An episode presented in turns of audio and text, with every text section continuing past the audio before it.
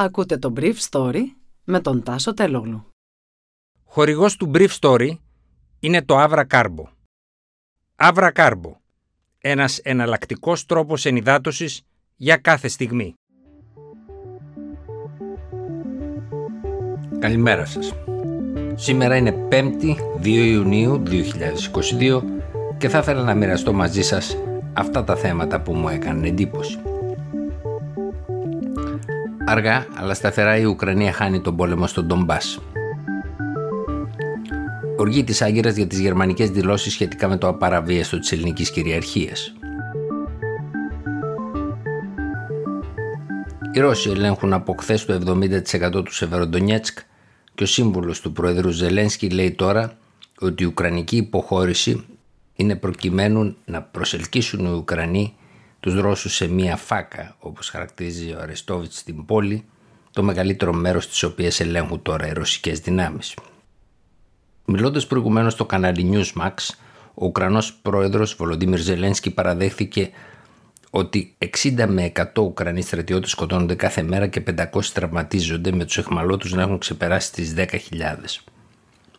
Ο πρόεδρος της Ρωσικής Επιτροπής Αμυντικών Υποθέσεων, Καπταπάλοφ, είπε από την πλευρά του ότι οι ρωσικές απώλειες δεν αυξήθηκαν σημαντικά τον τελευταίο μήνα, κάτι που επιβεβαιώνεται και από βρετανικές διπλωματικές πηγές.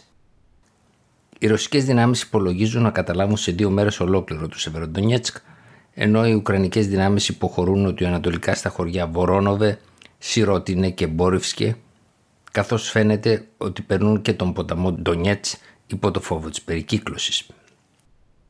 Είναι χαρακτηριστικό ότι ο Καναδός ανταποκριτής Νίλ Χάουερ, που βρισκόταν στην περιοχή του τελευταίο μήνα, δημοσιοποίησε χθες στο Twitter ανταλλαγή μηνυμάτων του με Ουκρανό στρατιώτη που του γράφει ότι από τα 60 άτομα της μονάδας του απέμειναν 4 ζωντανά σε λίγες εβδομάδες μαχών. Ενώ δεκάδες Ουκρανοί πεζοναύτες της 18η μεραρχίας αρνήθηκαν να συνεχίσουν να πολεμούν τους Ρώσους και κοινοποίησαν το μήνυμά τους στα μέσα κοινωνικής δικτύωσης εκφράζοντας ταυτόχρονα την απογοήτευσή τους για την υποστήριξή τους από το Κίεβο. Το Βερολίνο διαμήνυσε χθες προς την Άγκυρα μέσω του αναπληρωτή κυβερνητικού εκπροσώπου ότι η αμφισβήτηση κυριαρχικών δικαιωμάτων δεν είναι αποδεκτή και κάλεσε την Ελλάδα και την Τουρκία να επιλύσουν τις ανοιχτές διαφορές τους με διάλογο εμπιστοσύνης. Ο αναπληρωτής κυβερνητικός εκπρόσωπος Wolfgang Birner είπε ότι κατά τη συνάντηση που είχαν στι Βρυξέλλες στο περιθώριο του Συμβουλίου της Ευρωπαϊκής Ένωσης, ο Γερμανός καγκελάριος Όλαφ Σόλτς και ο Έλληνας ομόλογο του Κυριάκος Μητσοτάκης μίλησαν μεταξύ των άλλων για τις τελευταίες εξελίξεις στην Ανατολική Μεσόγειο. Όπως ανέφεραν ελληνικές διπλωματικές πηγές, ο κ. Μητσοτάκης παρουσίασε τις τουρκικές διεκδικήσεις στα πλαίσια της λεγόμενης γαλάζιας πατρίδας, δείχνοντα τον κ. Σόλτς και χάρτες. Ο εκπρόσωπος του καγκελαρίου είπε χθες στο Βερολίνο ότι ο καγκελάριος είναι της άποψης ότι εν ώψη της επίκαιρης κατάστασης είναι επιβεβλημένο όλοι οι σύμμαχοι στον ΝΑΤΟ να αποφύγουν τις μεταξύ τους προκλήσεις. Η παραβίαση του ελληνικού εναέριου χώρου και οι πτήσεις πάνω από ελληνικά νησιά δεν είναι σωστή.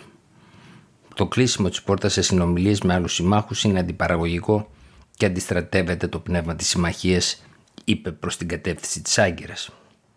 Είναι προς το συμφέρον όλων η καλλιέργεια καλών και σταθερών σχέσεων με αλληλοσεβασμό για την αναζήτηση κοινών λύσεων σε ανοιχτά ζητήματα μέσω διαλόγου και σε πνεύμα σχέσεων καλής γειτονίας, κατέληξε ο κ. Μπίχνερ.